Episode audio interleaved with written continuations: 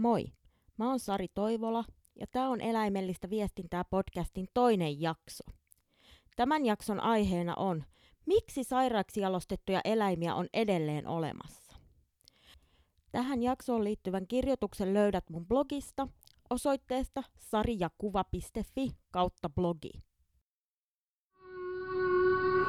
Joo.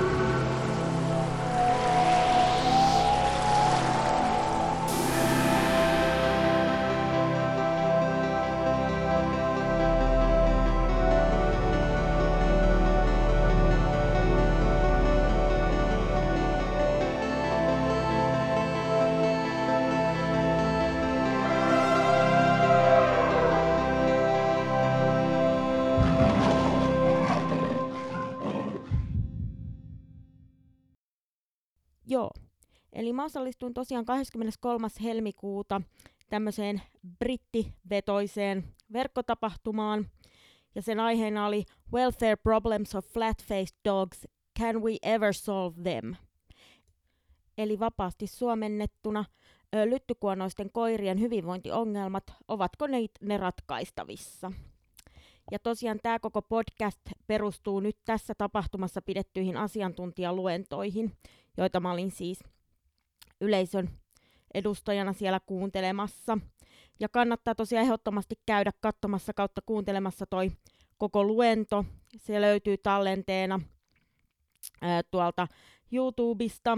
Ja tota, linkki tähän tallenteeseen löytyy sitten tämän podcastin kuvauksesta ja tuolta mun eläimellistä viestintää blogista. Ja tosiaan, mitä enemmän mä tätä asiaa mietin, niin sitä vahvemmin mulla herää kysymys, että miksi ihmeessä näitä sairaaksi jalostettuja eläimiä on ja saa edelleen olla olemassa. Että eikö ihmiset oikeasti tajuu, että noi koirat, jotka syntyy ja elää koko elämänsä rujon kroppansa vankeina, niin ne tosiaan ne eläimet kärsii. Että et, eikö ihmiset tosiaan tajuu, että eikö tälle toiminnalle olisi jo aika tulla loppu, ja miksei se ole loppunut jo. Ja tosiaan öö, mä pohjustan nyt tätä aihetta hieman tällaisen tohtori Dan O. Neilin esittämällä karulla yhteenvedolla prakykoirien terveydentilasta. Eli ö, otsikkona, mikä se prakykefaalinen ongelma oikein on. Niin ö, Dan O'Neill tosiaan listaa tässä, että, että yksi, hengitystievaikeudet, eli ne on kolme kertaa keskimääräistä yleisempiä prakykefaalisilla koirilla. Sitten on ö, sarveiskalvovauriot, sar- sarveiskalvohaavaumat ja tulehdukset, niin ne on 11 kertaa yleisempiä prakyillä, ja mopseilla on jopa 19-kertainen riski näihin sarveiskalvo-ongelmiin. Sitten on synnytysvaikeudet, on Ranskan bulldogilla 16-kertainen riski, patelaluksaatio, eli polvi, polvinivelen ö, muljuminen ei pysy ö, paikoillaan, niin viisinkertainen ö, riski. Ranskan bulldogeilla, ö, lämpöhalvaus, Brakuilla on kaksinkertainen mahdollisuus, ö, riski ö, lämpöhalvaukseen verrattuna keskimääräiseen koiraan, bulldogeilla 14-kertainen, ö, sitten näiden ihopoimutulo, ihopoimutulehdukset on Brakylä viisi kertaa yleisempiä, Bulldogeilla on jopa 49-kertainen riski, kirsikkasilmä, Brakyt 7 kertaa, öö, Englannin Bulldogit 24 kertaa yleisempi, kuivat silmät, Brakyllä 4 kertaa yleisempi, Bulldogilla 38 kertaa yleisempi, analirauhasongelmat, Brakyllä on kolme ker- kolminkertainen riski, ja sitten on vielä ylipaino, johon mopsit on kolme kertaa keskimääräistä keskivertokoiraa alttiimpia. Eli tämä on aika karu, karu mietittävää. Eli kysymys kuuluu, että miten tällaisia koiria voidaan vielä 2020-luvulla tuottaa massoittain tähän maailmaan. On vaikea ymmärtää. Mutta sitten kun raaputtaa hieman pintaa, ja alkaa katsoa vähän syvemmälle tätä aihetta, niin sit voi tietysti havaita, että, että siellä toiminnan taustalla piilee tosi voimakkaat mekanismit. Öö, ja ne mekanismit on siis niin syvällä, niin kuin jossain ihmis, mielen sopukoissa, että ne on saanut koirien ylijalostuksen jatkumaan yli 250 vuotta. Ja tosiaan ö, tohtori ö, Rowena Packer Royal Veterinary Collegeista ö, on tutkinut tätä aihetta, eli nimenomaan, että mitkä on ne ihmisestä lähtöisin olevat ö, tavallaan tämmöiset niin muurit ja esteet, mitkä estää ö, brakykefalisten koirien terveydentilan paranemisen. Niin ö, Packer tosiaan, niin se, hän esittää viisi väitettä ja sitten pohtii niiden paikkansa pitävyyttä. Ja mä käyn nämä nyt tässä nämä väitteet ö, yksitellen läpi. Ja ensimmäinen väite on, että ihmiset haluavat ja hankkivat brakykefalisia koiria niiden ulkomuodon takia. Ja tähän ö, liittyy tämmöinen söpöysfaktori, todennäköisesti, eli ihmisvauvaa muistuttavat kasvonpiirteet. Ja se on ihmisen mielestä niin kaikista vetoavin pärstä on semmoinen, missä toteutuu tämmöinen niin kutsuttu vauvaskeema. Eli suuret pyöreät ja laajat silmät, suuri pää, pyöreät kasvot ja pieni nenä. Ja kun me nähdään tämmöinen naama, niin se laukaisee meissä tämmöisen niin kutsutun hoivavietin. Ja se aiheuttaa meissä tämmöisen, minkä itse nyt tässä vapaamuotoisesti suomensin, söpöysvasteeksi, eli cute response. Eli se saa meidät tavallaan reagoimaan ja halua, haluamaan pit- hoivata ja pitää huolta tämmöisestä yksilöstä. Ja silloin myös tietenkin tällä tämmöisellä ö, söpöysfaktorilla ja söpöysvasteella on totta kai evolutiivinen merkitys. Eli se vahvistaa todennäköisyyttä, että me huolehditaan meidän jälkeläisistämme. Ja täten myöskin niin kun, ö, varmistetaan ja turvataan meidän geenien, geenien säilyminen ja jatkuminen ja lajin, ö, vältytään lajin sukupuutolta. Ja tosiaan tämä söpöyden preferointi on siis niin vahvaa, että se ulottuu myös meidän oman lajin ulkopuolelle. Eli me pidetään brakykefalisia koiria kaikista söpöimpinä ja halutaan pitää niistä huolta, koska ne herättää meistä tämmöisen niin kutsutun hoivavietin ja söpöysvasteen, tämän söpöysfaktorin kautta. Ja tämä on niin kuin mielenkiintoista, että nyt kun me puhutaan koirista, niin tätä on ihan hiljattain myös tutkittu kissoissa ja kissoilla. Ja on myös havaittu, että, että näillä ö, brakykefaalisilla kissoilla niin on, niillä on havaittu olevan tämmöinen kipuilmettä muistuttava perusilme. Eli että kun ne on ihan neutraalissa mielentilassa, eikä niillä ole tunteet kuohu mihinkään suuntaan, niin se niiden tämmöinen neutraali perusilme niin muistuttaa ö, kipuilmettä. Ja nytten ö, tutkijat, jotka tätä on kissoilla tutkinut, niin ne on sitten pohtinut tämmöistä, että, että sen lisäksi, että me, meihin vetoaa söpöt, ö, ihmisvauvan kasvonpiirteitä muistuttavat koiran tai eläimen kasvot, niin ö, ihminen saattaa viehättyä myös hädässä olevan ja haavoittuvaisen näköisistä eläimistä. Eli tämä on myöskin yksi pointti. Ja tota, mutta äh, Rovena Packer on tosiaan myös sit tutkinut ö, ulkonäön merkitystä ö, brakykefaalisten koirien hankinnassa. Ja tosiaan brakykefaalisten koirien hankkijoille ulkonäkö oli tärkein hankintapäätöstä määrittelevistä tekijöistä. Ja, ja tota, tämän lisäksi tärkeimpiä kriteerejä oli näiden brakyjen kohdalla, niin, öö, että koira on sen kokoinen, että se sopii omistajan elämäntyyliin. Mutta sitten kun katsotaan ei-brakykefaalisten koirien omistajien preferenssejä, että mitä he arvostaa kaikesta korkeimmalle öö, niin kun, ja mitkä heidän kriteerit on koiran hankinnassa, niin heillä sitten taas korostuu tämmöiset tekijät kuin rodun yleinen terveydentila ja pitkä elinajan odote. Ja tosiaan Packer myös pohtii, että kun me kannustetaan pitkäkuonoisempien koirien kasvattamiseen, niin, niin vähennetäänkö me sitten samalla myöskin koirien söpöysvaikutusta, eli tätä söpöysfaktoria. Et kun me kysytään, että kuinka lyhyt kuono on liian lyhyt, niin tavallaan kun me ajatellaan, että ihmiset viehättyy tästä söpöydestä, niin voidaan miettiä myös, että kuinka lyhyt kuono on riittävän lyhyt. Eli että kuinka paljon tästä näkökulmasta sitä kuonoa voi pidentää ää, ilman, että, että se niin kutsuttu söpöysvaikutus kärsii. Et koska ää, se tavallaan on tästä näkökulmasta sitten niin kuin tavallaan ää, todettu, että pitkäkuonoisemmat koirat ei ole niin kutsutusti tarpeeksi söpöjä. Ja sitten myöskin se, että miten ö, brakykefaaliset koirat, mihin niiden suosio osaltaan perustuu, niin, niin ö, voidaan puhua tämmöisistä statuskoirista, egonjatkekoirista. Ja normaalisti kun me puhutaan egonjatkekoirista, niin tietysti tulee ensimmäisenä mieleen kaikki tämmöiset niin pitbullit ja tämmöiset hurjat rodut. Mutta toisaalta sitten myös omanlaisiaan statuskoiria on ö, esimerkiksi julkisten koirat ja niiden edustama elämäntyyli. Eli jos mietitään parikymmentä vuotta sitten, oli Paris Hilton, oli kuuminta hotteja, hänellä oli näitä teacup chihuja, joita hän kanniskeli sitten käsilaukussa ja kainalossaan. Ja nyt sitten taas esimerkiksi Lady Gagalla on Ranskan bulldoggeja. Niin tavallaan, ja viimeisen kymmenen vuoden aikana bräkykoirista on tullut nimenomaan tätä kautta muodikkaita statuskoiria.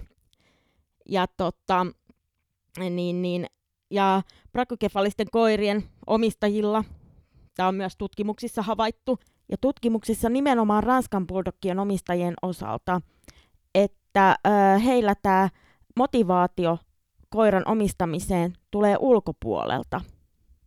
Eli, eli ei sisäinen motivaatio, vaan ulkoinen motivaatio, eli se ruokkii niin kuin, tätä koiranomistajuutta ja koiranomistajan identiteettiä että se erikoisen näköinen ja söpö koira herättää kanssa ihmisten huomion ja tuo tosiaan sitten mukanaan tämmöistä tietynlaista statusta. Ja tämä nimenomaan, että, että halutaan, että on erikoisen näköinen ja huomiota herättävä koira, niin se saattaa sitten myöskin tämän Packerin mukaan ö, selittää muidenkin äärimmäisillä ulkomuodon piirteillä varustettujen rotujen, koirarotujen ö, suosion lisääntymistä Eli esimerkiksi mäyräkoira on tämmöinen rotu, jonka ilmeisesti ainakin tuolla Briteissä niin suosio on kasvanut viime aikoina. Ja tämä saattaa sitten myöskin ö, selittyä myöskin tällä, että et, et, et on se sitten niin kuin, ö, brakukefaalinen kallon muoto tai ö, poikkeuksellisen lyhyet jalat tai mikä tahansa se ö, tämmöinen niin kuin, ö, erikoinen piirre, niin se, että että ne on niin suosittuja ja suosio kasvaa vaan, niin, niin se voi olla sitten selittyy osittain tällä. Ja tosiaan sitten, niin kuin tuossa sanottiinkin, niin sitten se liiottelematon ulkomuoto vastaavasti ja sopusuhtaisempi rakenne, niin se sitten tarkoittaa tästä näkökulmasta, että koira on tylsemmän näköinen, eikä se saa niin paljon kanssa ihmisten huomiota tuolla ö, puistokävelyllä tai Instagramissa. Niin sitten se on myöskin, ei ole niin kiva omistaa semmoista koiraa. Ja sitten tosiaan väite kaksi on, että brakykefalisten koirien omistajat normalisoivat rotujensa terveysongelmia. Ja tämä on ikävä tosi seikka, että tutkimuksissakin on havaittu, että öö, brakykoirien omistajat niin ne pitää koiriensa hengitysvaikeuksia rotutyypillisinä ominaisuuksina. Esimerkiksi yhden tutkimuksen mukaan öö, 58 prosenttia sellaisten brakykefaalisten koirien omistajista, joille esiintyy kliinisesti merkittäviä boas-oireita, oli sitä mieltä, että heidän koiransa ei kärsi hengitystieongelmista. Eli, ja sitten tässä on vielä se, että omistajat kyllä noteraa koiriensa hengitysvaikeudet, että siitä ei ole kyse, mutta ne ei vaan pidä niitä ongelmina. että et, tota, et heille, heidän mukaan niin, öö, kuuluu jossain määrin rotuun ja rotuominaisuuksiin, rotuominaisuuksiin että, että vähän kuorsaa ja kurlaa ja roh, rohisee ja röhkii koira ö, niin kuin hereillä ollessaan ja nukkuessaan. Että nimenomaan ne nähdään rotuominaisuuksina, ei, ei oireina sairauksista tai ei niin kuin, ö, varsinaisesti ongelmina. Ja sitten toisen tutkimuksen mukaan 70,9 prosenttia braky, brakykefaalisten Ranskan buldokkien, Englannin buldokkien ja mopsien omistajista arvioi omien koiriensa terveydentilan yläkanttiin. Ja he tosiaan sit myös piti omia koiriaan keskimääräistä terveempinä rotunsa edustajina.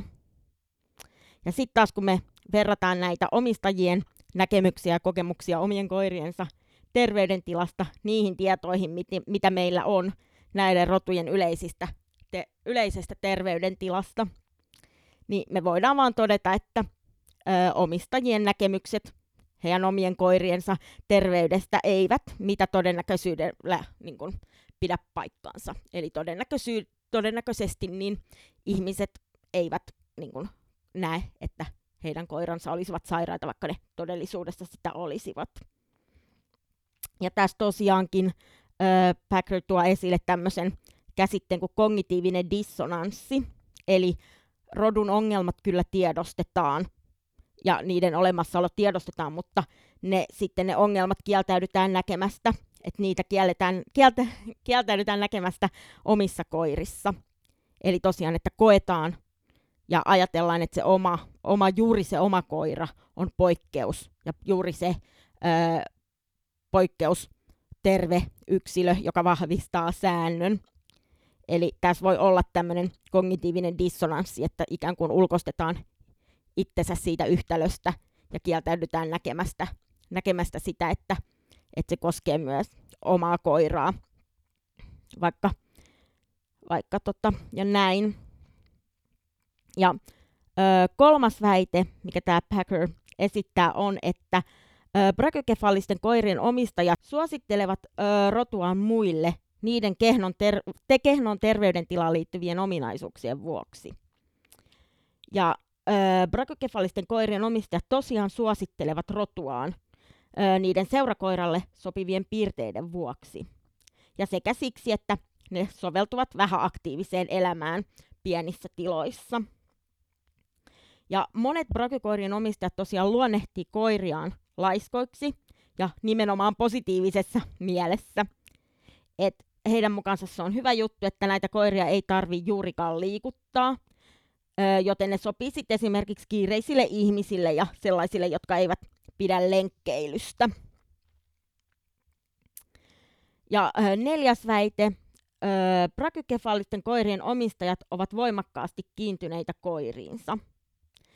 Ja tosiaan tutkimuksissa öö, mopsin omistajien on havaittu olevan kaikkein kiintyneitä koiriinsa ja kokevan öö, koiran omistamisesta koituvat kustannukset kaikkein pienimpänä. Ja lapsettomilla naisilla on kaikista voimakkain tunne side prakykefaalisiin koiriinsa.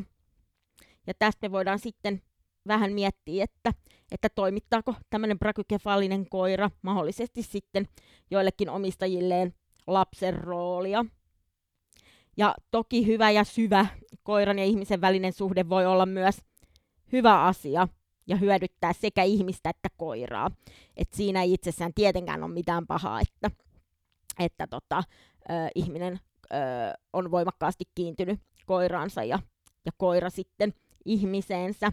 Mutta nyt kun me puhutaan näistä prakykoirista, josta osa tästä kiintymyksestä todennäköisesti juontaa juurensa siihen, siihen ihmis, äh, ihmisvauvaa, ihmisvauvan kasvoja muistuttaviin äh, piirteisiin, niin, niin tällaisessa tapauksessa se poikkeuksellisen voimakas side saattaa ja ki- poikkeuksellisen voimakas ki- kiintymys saattaa kuitenkin muodostua esteeksi äh, prakykefaalisten koirarotujen terveydentilan parantamiselle.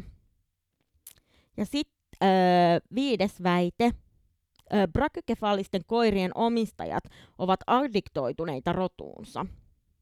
Ja kyllä, näin voidaan todeta, että brakykefaalisten koirien omistajat ovat rotuuskollisia. Esimerkiksi äh, tämä äh, Rowena Packer toi esille, että erässä tutkimuksessa valtaosa brakykefaalisten koirien omistajista, eli äh, reilu 2000, 2012 ö, henkilön otannalla, niin 93 prosenttia näistä omistajista niin kertoivat, että aikovat hankkia tulevaisuudessa toisen samanrotuisen koiran kuin heillä jo sillä hetkellä oli. Ja tähän tutkimukseen osallistui siis Ranskan ja Englannin buldokkien sekä mopsien omistajia. ja kaik, eikä niin kuin eroja näihin rotuihin kuuluvien koirayksilöiden omistajien välillä havaittu. Eli ihan oli kyse mistä tahansa näistä kolmesta rodusta, niin, niin samansuuntaisia vastauksia oli omistajilla. Että, että ehdottomasti, että aikovat hankkia tulevaisuudessa sit toisen samanrotuisen koiran. Ja tota, sitten jos mietitään, että minkälaiset tekijät sitten ö, lisäsi tämän tutkimuksen mukaan toisen samanrotuisen koiran hankinnan todennäköisyyttä, niin oli ensikoiran omistajuus. Eli ihmiset, joilla oli sillä hetkellä niin kuin ensimmäinen koira, eli ovat tämmöisiä suht uusia koiran omistajia. Ja tähän saattaa vaikuttaa sitten se, että ei välttämättä ole niin kuin tietoa tai vertailukohtaa terveysasioissa. Eli että jos on hankkinut elämänsä ensimmäisen koiran ja se on tämmöistä rotua, niin, niin, niin sitten tavallaan se, että mikä se sen yksilön terveydentila sattuu olemaan, niin sitä mahdollisesti pidetään sitten niin kuin normina, että on ihan tavallista, kun ei ole sitten niin kuin näistä terveimmistä roduista sitä vertailukohtaa, että minkälainen on sitten oikeasti terve koira. Ja sitten öö, lisäksi oli sitten tosiaan, mikä lisäsi tätä toisen samanrotuisen hankinnan todennäköisyyttä, niin tämä voimakas emotionaalinen tunneside ja tota, kokemus ö, pienimmistä koiran omistajuuden kustannuksista, eli tavallaan näin. Ja sitten tosiaan jää kysymys tässä tämän Rowena Packerin ö, puheenvuoron jälkeen, että et miten muuttaa niiden ihmisten näkemystä, jotka kokevat suurta kiintymystä koiriinsa ja kokevat, ettei samanlaisen siteen muodostaminen ole mahdollista minkään muun rotuisen koiran kanssa. Ja miten muuttaa niiden ihmisten näkemystä, jotka eivät tunnista koiriensa terveysongelmia. Ja tästä aiheesta sitten puhuu tohtori Tamsin Furtado Liverpoolin yliopistosta. Ja mä, mitä mä käsitin, mä tein ihan pikkusen tausta tutkimusta, niin käsitin, että tämä Tam, Tamsin Furtado on nimenomaan öö, sit niin kuin erikoistunut ja perehtynyt tavallaan ihmisen tämmöisiin elämäntapa muutoksiin ja elämäntaparemontteihin ja siihen, että mitä tavallaan se, että ihminen voi kääntää täysin kelkansa ja muuttaa käyttäytymistään pysyvästi, niin mitä se edellyttää. Ja tosiaan ihmisellähän on tietenkin ö, järki ja tunteet. Ja ö, järjellä ajateltuna joku asia voi olla hyvä ja kannatettava, mutta sitten taas jos me ei saada meidän tunteita siihen päätöksentekoon mukaan, niin, niin käyttäytyminen tuskin muuttuu. Eli että tavallaan vaikka kuinka tiedettäisiin, että, että ö, lenkkeily olisi ö, hyväksi meidän terveydelle tai, tai että ei kannata ehkä ihan joka päivä, päivä syödä herkkuja tai näin, niin vaikka me kuinka se järjellä tiedettäisiin ja tiedostettaisiin, niin, niin jos meillä ei ole tämmöistä niin kuin riittävää emotionaalista halua ja meidän, me ei olla tunnetasolla riittävän motivoituneita siihen, siihen muutokseen, niin silloin se, mitä me järjellä rationaalisesti ajatellen tiedetään, niin se ei välttämättä sitten öö, näy siinä meidän käyttäytymisessä.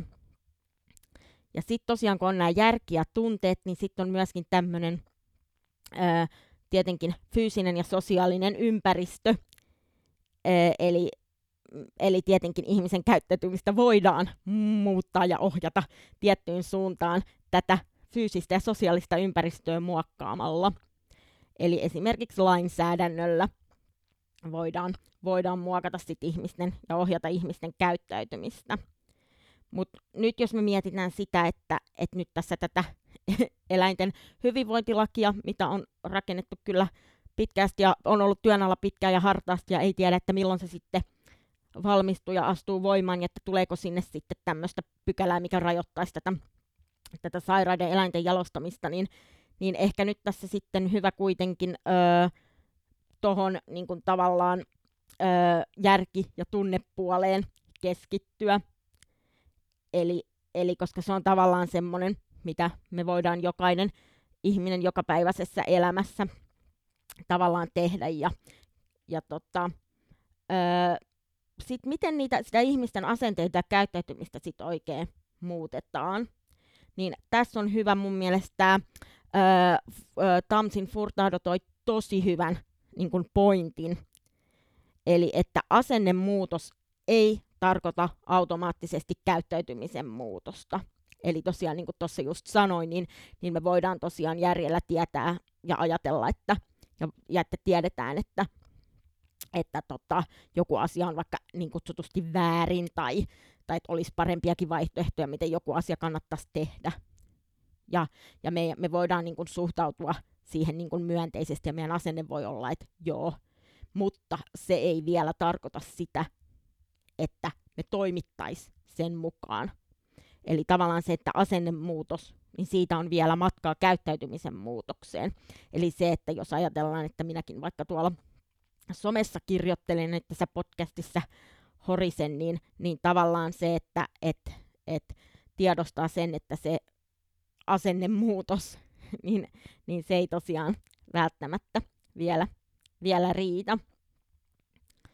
Ja tosiaan, öö, tota, öö, jos mietitään sitä, että, että millaisilla argumenteilla sitten kannattaa esimerkiksi lähestyä öö, tämmöisiä prakykefaalisten koirien kasvattajia tai omistajia, niin tietysti öö, tämmöinen järkipohjainen, eli ihan puhdas rationaalinen perustelu, niin, niin se pätee silloin, öö, kun kyse on tämmöisestä niin kouluttamisesta tai valistamisesta.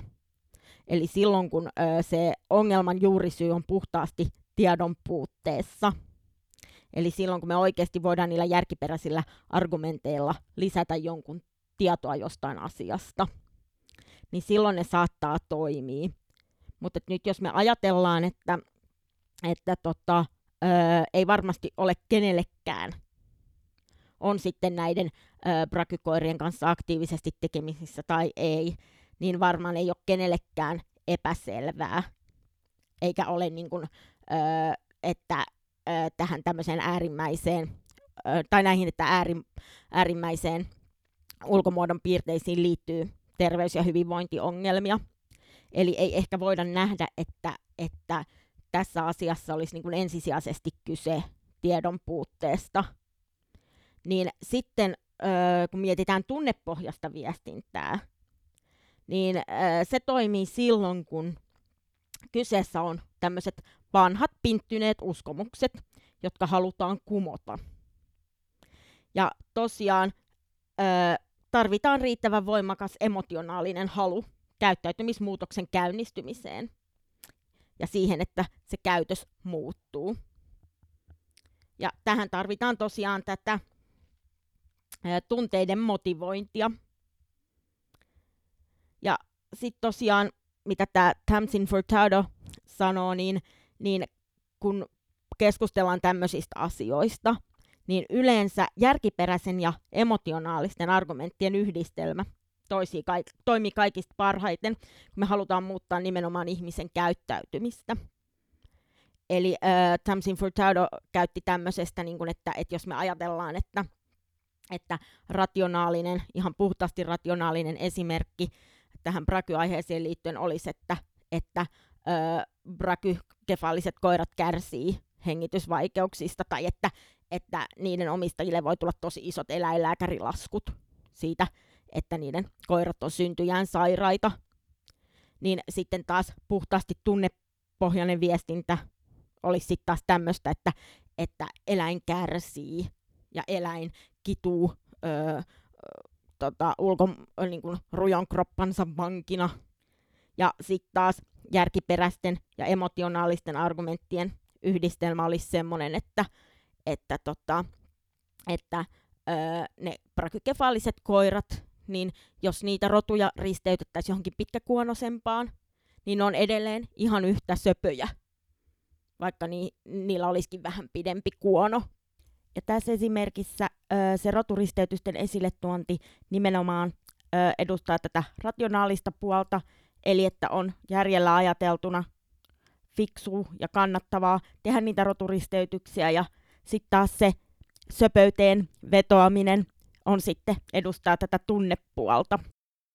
Ja sitten toinen, mikä on niin tavallaan se, että, että se viesti menee parhaiten perille ilon kautta, eli kannustamalla ja ei syyllistämällä. Eli ö, ihminen haluaa kokea olonsa hyväksi. Eli tämä on vähän tämmöinen niin kuin positiivisen vahvistamisen periaate, eli ihminen haluaa tuntea olonsa hyväksi. Ja totta kai sitten, kun hän saa ympäristöstä kehuja ja ö, positiivista huomiota, niin, niin silloin totta kai se positiivinen huomio palkitsee, ja silloin ihminen, ihminen ö, alkaa sitten käyttäytyä sillä tavalla, millä sitä positiivista huomiota saa. Et mä kirjoitin tonne mun blogiin sit tota, tähän samaan tapahtumaan liittyen, niin ää, oli tämmöinen puhuja kuin Alison Skipper, joka on sitten taas tutkinut ää, koirien perinnöllisten, siis ää, puhdasrotuisten rotukoirien perinnöllisten sairauksien historiaa, ja viimeistelee ilmeisesti tästä just väikkäriä tästä aiheesta parhaillaan, niin, niin hän tosiaan otti myöskin esimerkkejä historiasta, että, että tota, ää, 60-luvun alussa niin tämmöinen hyvin ärhäkkä eläinlääkäri, niin tota, öö, ei säästellyt sanoja ja suhtautui vihamielisesti öö, mediassa öö, näihin sairaaksi jalostettuihin eläimiin ja ilmeisesti myös niiden kasvattajiin. Ja hän ei säästellyt sanojaan ja todella niin kuin antoi tulla täyslaidallisen. Ja, ja tämä ei sitten oikeastaan, että sai paljon medianäkyvyyttä tämä tää, tota, ärhäkä kampanja, mutta tota, mutta sitten ei johtanut mihinkään hedelmälliseen yhteistyöhön, koska tämä tämmöinen vihamielinen ö, ulostulo niin herätti sitten näissä koirakasvattajissa puolustusreaktion ja ö, vähän niin kuin tämmöistä niin kuin, ö, vastenmielisyyttä. Ja sitten tästä ei niin kuin, koitunut sitten niiden koirien terveydentilan parantamiselle niin kuin oikeastaan minkäänlaista edistystä. Niin tavallaan tämä, ja tämä on niin kuin mulle itselleni oli ainakin tosi silmiä avaavaa, koska, koska tota, mulla itselläni niin tavallaan siis olen kokenut hyvin voimakkaita turhautumisen tunteita sille, että kun tuntuu, että, että vaikka tästä asiasta kuinka vääntäisi ja iskisi faktat tiskiin, niin, niin tuntuu, että mitään ei vaan tapahdu. Niin tavallaan se, että siellä on tosi voimakkaat ja niin kuin todella ö, niin kuin myöskin osaltaan primitiiviset niin kuin, ö, psykologiset mekanismit, että minkä takia ö, ne prakykoirat, minkä takia niitä kasvatetaan, ja myöskin osalta varmasti kissoissa, koska, koska tota, siellä on myös kissojen, rotukissojen osalta samantyyppistä on havaittavissa, että tietynlaiset kasvonpiirteet viehättää niin tavallaan se, että et niin tämä jotenkin avasi mun silmät ihan sille, että et siellä on todella voimakkaita vaikuttimia. Ne on kulttuurillisia, ne on evolutiivisia, eli osaltaan myös biologisia. Et niin tavallaan ja myöskin tämä niin jotenkin avasi, että mä oon niin mun silmät sille, että millä kärjellä mä oon tätä keskustelua käynyt, niin se on välillä ollut niin kuin, öö, täysin väärä. Että niin tavallaan se, että et niinku, ja myöskin se, että et niinku, kun mulla on ollut niin vahva tunne siitä, että et, et mi, miksi ihmiset haluaa kasvattaa niinku, syntyjään sairaita ja tuottaa semmoisia yksilöitä niinku, sukupolvi toisensa jälkeen, niin, niin tavallaan, että se todennäköisesti ja ajatellut, että nuo ihmiset on niin kuin ilkeitä ja niitä ei kiinnosta eläinten hyvinvointi. Jotenkin niin kuin mulla on ollut tämmöinen ajatus, ja että niin kuin, mutta siellä on niin kun hyvin paljon niin kun, ja varmasti ennen kaikkea muusta kyse. Eli, eli tavallaan, ja, ja myöskin se, että mulla on ehkä itselläni ollut vähän semmoinen negatiivinen lähestymistapa ja myöskin hyvin, hyvin järkiperäinen, että en tietenkään aio luopua siitä, että, että linkitän tutkimustuloksia ja referoin niitä tonne keskusteluun. Että et siinä on niin hyvä, hyvä tavallaan ö, pohja mutta et, mut et myöskin se, että et, et yrittää tavallaan siitä vastakkainasettelusta päästä siihen aidosti rakentavaan keskusteluun. Koska kyllä mä sitten itse kuitenkin taas koen, että nyt kun mä oon esimerkiksi tuolla Facebookin Ranskan Bulldog-ryhmissä jonkun verran osallistunut keskusteluun ö, Ranskan Bulldogien roturisteytyksistä, niin kyllä mä koen, että sille rakentavalle keskustelulle on aikansa ja paikkansa, ja mä myös koen, että, että se voi ehkä olla niin kuin mun etu, että mulla ei ikinä ole ollut öö, tämmöistä niin prakykefaalista koiraa, enkä tällä hetkelläkään semmoista omista, niin tavallaan mä pystyn tarkastelemaan sitä tilannetta niin kuin hyvin, hyvin pitkälti niin kuin ulkopuolelta ja ob- objektiivisesti. Ja, ja niin kuin koen, että, mulla, että jos mä onnistun muotoilemaan sanani oikein, niin, niin mun näkökulma voi olla ihan sitten raikas tuulahdus sinne. Mutta tavallaan se, että et niin kun, et, et, ja olenkin käynyt rakentavaa keskustelua, tosi hyvää keskustelua niin kun tästä niin kun, ö, näistä roturisteytyksistä ja tämmöisistä. mutta mulla on ehkä vähän ollut niin väärä lähestymistapa siihen, siihen asiaan. Ja että niin et tavallaan se, että et totta kai tulee välillä itsellä siis niin voima, voimakas semmoinen turhautuminen, että miksi mun pitäisi niin olla rakentava ja mennä ilon kautta. tavallaan, että kun tuntuu, että, että, niin kuin, että se on niin kohtuutonta ja epäreilu, että ei saa sanoa suoraan, että mikä kaikki, kaikki tässä mättää. Että kun, että kun nuo ihmiset ei tajuu, mutta että tavallaan siinä niin kuin huomaa, huomaa, että tota, ää, siinä kyllä niin kuin, sitten menee varmasti vaikka kuinka puhuisi asiaa, niin, niin jos sen verhoaa sit silleen hirveän, hirveän niin syyllistävään negatiiviseen tavallaan ö, sävyyn, niin silloin se ei tule vastaanotetuksi. Et tota, ja et mun mielestä kyllä ihan ehdottomasti pitää puhua asioista oikealla nimellä, pitää puhua suoraan, että siitä ei ole kyse. Ja mun mielestä mä oon itse siitä niin kuin tosi iloinen, että, että myöskin niin kuin asiantuntijat, eli ihan niin kuin tutkijat ja tieteentekijät ja muut, niin ovat ottaneet tähän asiaan, ja eläinlääkärit on ottanut tähän asiaan kantaa, niin kuin mun mielestä pitääkin. Että tota, et missään nimessä siitä ei ole kyse, että et ehkä jos olette mun juttuja yhtään seurannut, niin tiedätte, että, että mä kyllä koen, että se on mulle ihan yksi tärkeimmistä asioista, että voi oikeasti puhua, puhua asioista niiden oikeilla nimillä, mutta tavallaan se, että et minkälaisessa ilmapiirissä sitä keskustelua käydään, niin, niin tämä kyllä avasi mun silmät hyvin, hyvin tehokkaasti tämä, että mä tosiaan suosittelen, että jos teillä on hetki aikaa, niin käykää katsomassa se luentotallenne. Et siellä on tosi paljon muitakin hyviä puheenvuoroja, mitä mä en tästä nyt tota, sen, sen enempää, enempää niihin paneudu. Ja tosiaan, niin, ja sitten tietenkin yksi asia, mikä mulle jotenkin tota, tuli vähän yllätyksenä, kun mä ö, seurasin tätä, tätä tota, ö, verkkotapahtumaa, niin oli se, että siellä hyvin vähän tota, puhuttiin ö, roturisteytyksistä. Käytännössä siis ei ollenkaan.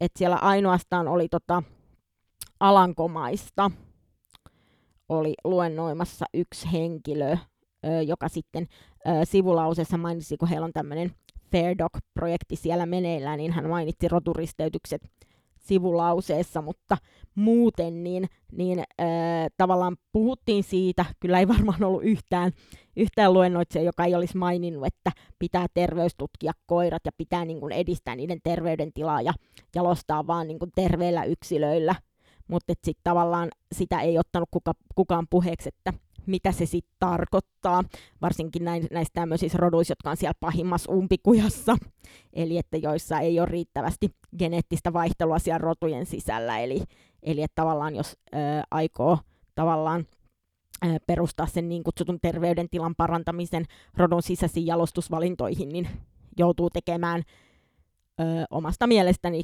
ö, liiankin suuria kompromisseja. Et jos sattuu olemaan normaalisti hengittävä yksilö, niin se on sitten todennäköisesti sökö jostain muualta.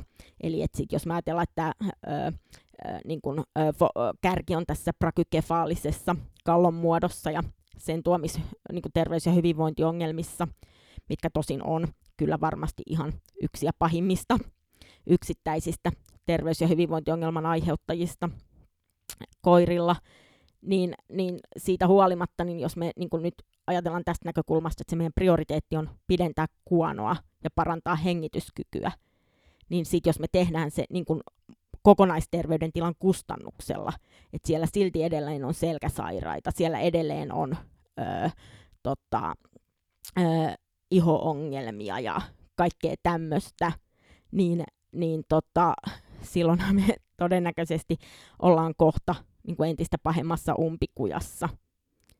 Että, tota, että vaikka sitten se kuonon pituus olisikin, olisikin tota paremmalla tolalla, niin sit siellä on kahta, kahta kauheammassa jamassa sitten selät ja nivelet ja ö, näin.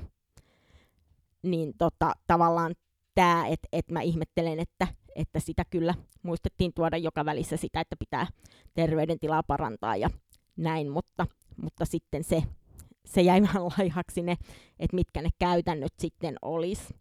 Et ja tosiaan sitten yksi asiantuntija siellä, siellä sitten, kun oli sit lopuksi tämmöinen Q&A-osio, että yleisö sai kysyä, niin, niin siellä sitten tuli puheeksi nämä niin kun, ö, roturisteytykset, ja yksi asiantuntija sitten vastasi, että hän ei ole niistä niin hirveän innoissaan, koska hän pelkää, että, että tota, kun tehdään näitä roturisteytyksiä, niin synnytetään vaan uusia tämmöisiä niin kutsuttuja design-rotuja, sen sijaan, että nämä, nämä niin kuin, ö, ö, miksit, mitä tehdään, niin että sen sijaan, että ne todellisuudessa sit parantaisi esimerkiksi Ranskan Bulldogin terveystilannetta, niin, niin tavallaan tämä oli mun mielestä siinä mielessä jännä, jännä näkemys häneltä, että, että tota, ö, hetkeä aikaisemmin niin yleisössä ollut tota, ö, UK Kennel Clubin edustaja piti spontaanin puheenvuoron, missä sitten hän sanoi, että et, et, ö, tota, et siellä paikallinen kennelklubi ei missään nimessä vastusta tai ole vastaan virallisia roturisteytyksiä,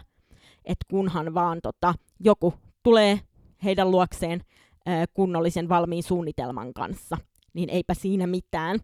Että et tavallaan, että et siellä olisi myös mahdollista Briteissä tehdä, tehdä tota näitä virallisia roturisteytyksiä, mitkä sitten hyödyttäisi myös näitä, näitä niin pahimmassa jamassa olevia rotuja. Niin siinä mielessä ihmettelen, että, että, että miten, miten sitten, jos ei roturisteytyksillä, tämmöisillä virallisilla, suunnitelmallisilla roturisteytyksillä, niin miten sitä sitten sitä brakykefaalisten koirien terveydentila, varsinkin nämä tietyt rodut, esimerkiksi Ranskan bulldog ja Englannin bulldogkin, mitkä on tällä hetkellä jo si- siinä jamassa, että sieltä ei niin kuin, ö, oikeasti käytännössä niitä terveitä yksilöitä rodusta enää löydy. Niin, niin tota, mikä sitten on tavallaan se keino? Koska joo, periaatteessa sitä kuonon pituutta joillain, joiltain osin varmasti voi. Ja sekin on ö, jalostaa niin kuin rodun sisällä, sekin on vähän siinä ja siinä, että, että jos sattuu olemaan joku pitkäkuonoisempi yksilö, niin, niin tota, että miten se sitten periyttää sitä pitkää kuonoa. Että korjatkaa, jos mä oon väärässä, mutta mun käsittääkseni se ei ole ihan niin yksinkertainen juttu. Öö, ja se periytymismekanismi, niin, niin tavallaan, mutta sitten kun me puhutaan tosiaan, tosiaan ihan tästä kokonaisterveydentilasta.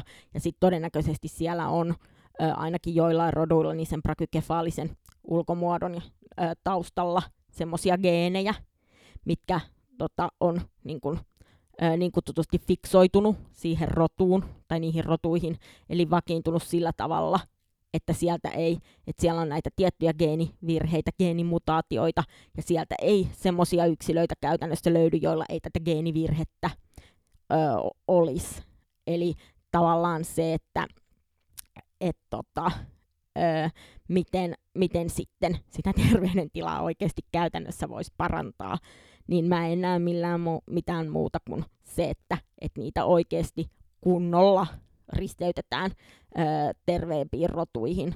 Ja ihan niin kuin en pistäisi pahakseni vaikka ihan silleen niin kuin jatkuvalla syötöllä.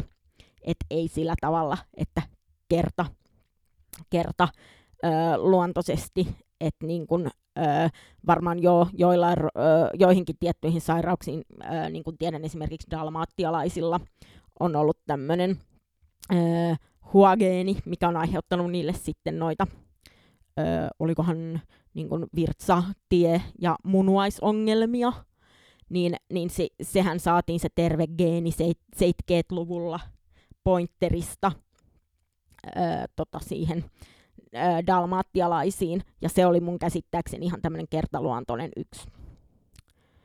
Va, olikohan yksi vai oliko siinä useampia, mä en mennyt ihan sanoa varmasti, mutta joka tapauksessa oli tämmöinen kertaluontoinen risteytys. Mutta sitten kun me puhutaan tämmöisestä niin kun hyvin pitkälle ö, rotun vakiintuneista ö, piirteistä, ja tavallaan se, että et jos ajatellaan, että ne roturisteytykset olisivat tämmöisiä kertaluontoisia, eli että muutama pentue, ja sitten ajatellaan, että se kantaa niin kun, ö, tosi pitkälle, niin sitten taas kun ö, se rodun ihanne ö, ulkomuoto on ikään kuin ö, painottuu koko ajan ja ohjaa sitä ö, niin kuin jalostustyötä sinne ääriprakyjen ö, suuntaan, niin tavallaan se, että niillä järjestelmällisillä roturisteytyksillä, mitkä jatkuisi ja toistuisi säännöllisesti, niin saataisiin totta kai sitä geneettistä vaihtuvuutta lisää ja sitä ää, niin kuin geneettistä monimuotoisuutta sinne. Mutta sitten myöskin pystyttäisiin pitää huoli siitä, että ne ei oikeasti lähde sitten ne koirat sitten. Tai ajatellaan, että jee, jee, nyt on tehty roturisteytys ja nyt voidaan taas jatkaa samaan mallin kuin ennenkin koska sitten on hyvin suuri riski, että ne lipsuu taas kohta takaisin sinne, sinne ääri, ääriprakyihin.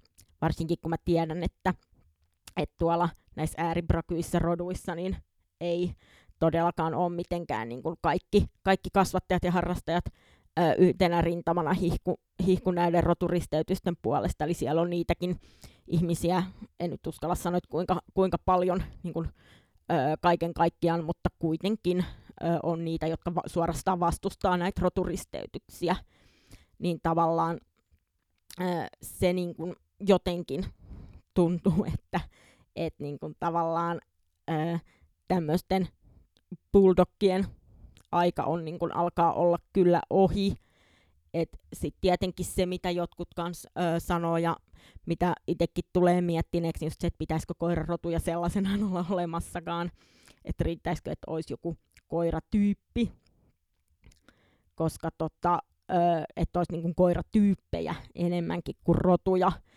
Ja, ja tietenkin se sitten, että olisi niin joku semmoinen yleisbuldokki, niin olisiko se sitten yhtään, että kyllähän niin buldokki, buldokki niin kategorian allehan menee paljon muitakin kuin Ranskan ja Englannin. Ja että se voi olla, niin kuin, ja sitten tietenkin niin kuin, öö, myöskin, öö, mitä, mikä tuli tässä nyt mieleen, niin oli toi toi tota, ö, mitä kävi tuossa, no on tästä nyt jo ties kuinka pitkä, mutta kuitenkin, että kun haluttiin luoda, ikään kuin la, lainausmerkeissä luoda Englannin bulldogille terveempi vaihtoehto, niin sitten tavallaan luotiin tämmöinen mannermainen bulldogki muistaakseni. Ja onkohan sitten vanha Englannin bulldogki kanssa vähän tätä samaa, mutta ainakin tämä mannermainen bulldogki rotu on semmoinen, mikä luotiin ikään kuin terveemmäksi vaihtoehdoksi Englannin bulldogille. Ja tavallaan sehän on niin kuin just oma rotunsa, ja käsittääkseni ei ole merkittävästi vaikuttanut Englannin bulldogin suosioon suuntaan tai toiseen, niin kuin ainakaan tälleen niin kuin kansainvälisellä tasolla. Että niin kuin tavallaan se, että jos me halutaan oikeasti parantaa niiden öö, sairaaksi jalostettujen rotujen tilannetta, niin silloin se pitäisi kyllä tehdä sieltä rodun sisältä et koska, koska nimenomaan niin kuin sitten näille roturisteytysten niin kuin, ja, ja nimenomaan se, että olisi niin kuin yhtenäinen tahtotila, että koska ää, niin kuin siellä rodun sisällä ja niiden niin harrastajien ja kasvattajien niin kuin keskuudessa olisi yhteinen tahtotila niin kuin siihen niihin roturisteytyksiin, koska mun käsittääkseni niin kuin Suomessakin, jos ajattelee, niin parhaat ää, parhaat tota, onnistuneet esimerkithän on semmoisista roduista, missä on sitten ollut ihan se niin kun yhtenäinen, yhteinen tahtotila, että et, ja kaikki on ollut siellä niin kun, käytännössä kaikki niin kun, sitä mieltä, että roturisteytykset on niin kun, välttämättömiä. Et, tota, esimerkiksi just näiden chromoflandereiden, että aina kun puhutaan roturisteytyksestä, niin se tulee mieleen. Ja sitten mä en ole varma nyt yhtään niistä taustoista, että et minkälainen prosessi sitten oli esimerkiksi, mutta mun käsittääkseni niin kuin ihan hiljattain on tota, esimerkiksi, öö, jos, en ole käsittä, jos on käsittänyt oikein, niin öö, Brasilian terrieriin risteytetty sitten tuohon tanskalais-ruotsalaiseen pihakoiraan. Ja nimenomaan niin kuin Brasilian terrierin niin kuin, ö, ominaisuuksia pa- paran, niin kuin, ominaisuuksien parantamisen vuoksi.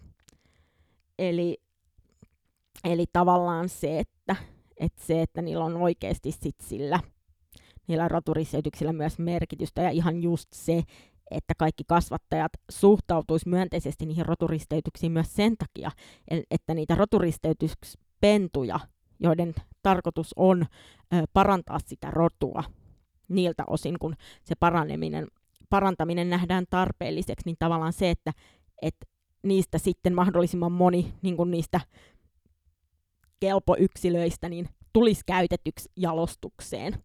Että eihän sekään niin kuin tee autuaaksi jos tehdään niitä roturisteytyksiä ja sitten niin tavallaan se jää siihen yhteen sukupolveen, että sitten ne ei pääsekään, vaikka olisivatkin hyviä ja suht terveitä ja luonteeltaan niin kuin passeleita, niin, niin sitten jos niitä ei haluta käyttää jalostuksen sen takia, että ne on niin kutsutusti sekarotusia, niin, niin kyllähän siinäkin sitten tietenkin tulee omat ongelmansa ja se niin kuin, ö, valuu tavallaan ö, hukkaan se koko roturisteytyksistä koituva hyöty sitäkin kautta.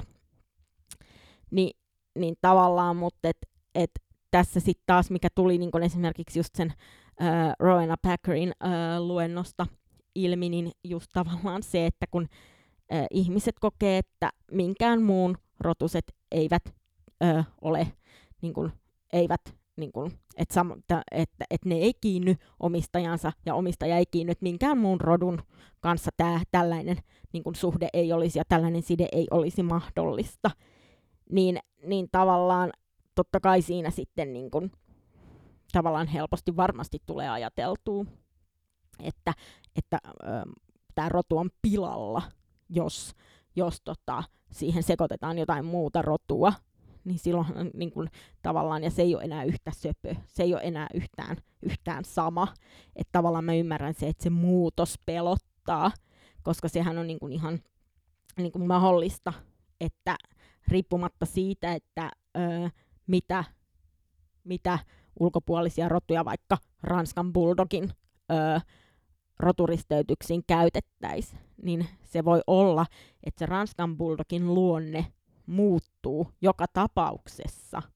Ja totta kai ulkomuoto, että kun on, on, nyt tiedetään, että, öö, että noi öö, brakykoirien omistajat niin preferoista ulkonäköä ja ulkomuotoa, kun ne hankkii koiraa. Silloin on niille iso merkitys. Ja sitten kun siihen tulee vielä tämä tämmöinen niin kun, öö, primitiivinen niin kun hoiva, hoiva-aspekti nimenomaan sen söpöysfaktorin kautta, niin totta kai, ja sitten kun mä ajatellaan, että ne on ihania, rauhallisia, niin kutsutusti vietittömiä, eli laina, isoissa lainausmerkeissä, niin kuin sanoin tuossa mun edellisessä podcast-jaksossa, että, että en tykkää tätä vietti-sanaa hirveästi viljellä, niin korostetaan vielä, että isoissa lainausmerkeissä, että just niin kuin olen kuullut ö, suomalaistenkin ö, prakykoirien omistajilta kautta kasvattajilta, ää, niin kuin just nimenomaan sitä, että se on niin ihanaa, kun ne on niin, ra- niin kuin rauhallisia ja niin kutsutusti vietittömiä,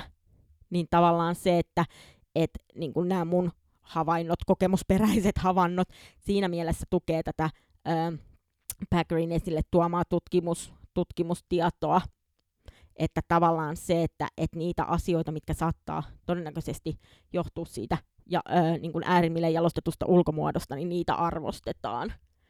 Ja, ja niin kuin tavallaan se, että koska se on sitten taas myöskin tutkimuksissa havaittu, että, öö, että se öö, brakykefalinen kallon muoto vaikuttaa öö, koiran silmien sijaintiin sillä tavalla, että öö, koira näkee lähelle, mutta ei niin hyvin kauas.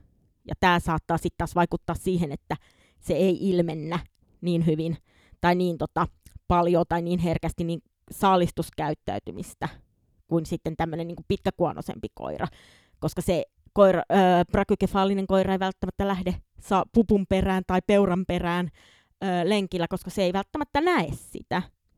Ja sama juttu on sitten joissain tutkimuksissa havaittu, että brakykefaaliset koirat, niin ne ei välttämättä haista yhtä hyvin kuin tämmöiset tavanomaisemmalla ö, kallon muodolla ja kuonon pituudella varustetut koirat.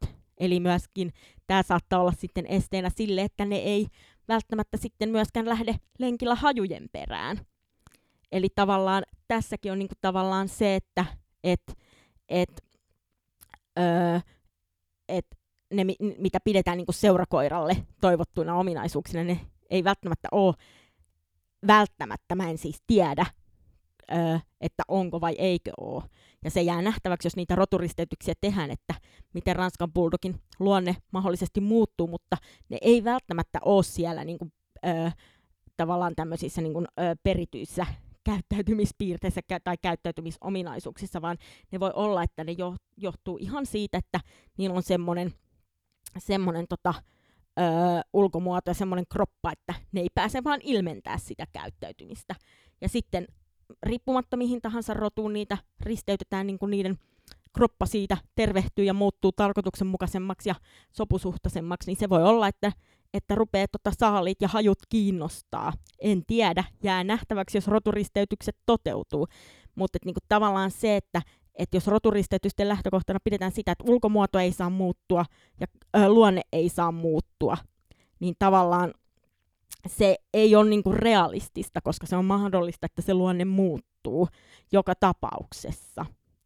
Et, et tavallaan, tavallaan niinku tämä on niinku se, se myöskin, minkä olen itsekin havainnut ää, niinku elävässä elämässä ja minkä sitten, mitä tämä sitten nämä Ro- Rowena Packerin esille tuomat ää, tutkimustulokset myöskin osaltaan tukee. Eli Eli tota, mutta se mua niin kun helpottaa hirveästi, kun mä tiedän, että se ei ole vaan ihmisen niin välinpitämättömyydestä ja jääräpäisyydestä kiinni, että väkisin halutaan nyt, vaan että niin tavallaan se, että se antaa mulle ihan uudet evät tähän keskusteluun, kun mä tiedän, että minkälaisia mekanismeja siellä on todennäköisesti taustalla. Muutakin kuin se niin kuin välinpitämättömyys eläimen hyvinvoinnista. Et tota, niin, niin jotenkin oli tosi silmiä avaavaa kyllä. Ja tota, joo. Tässäpä mulla varmaan nyt kaikki, mitä mulla oli tästä aiheesta sanottavaa. Eipä tässä muuta kuin palataan taas seuraavassa jaksossa. Moi moi!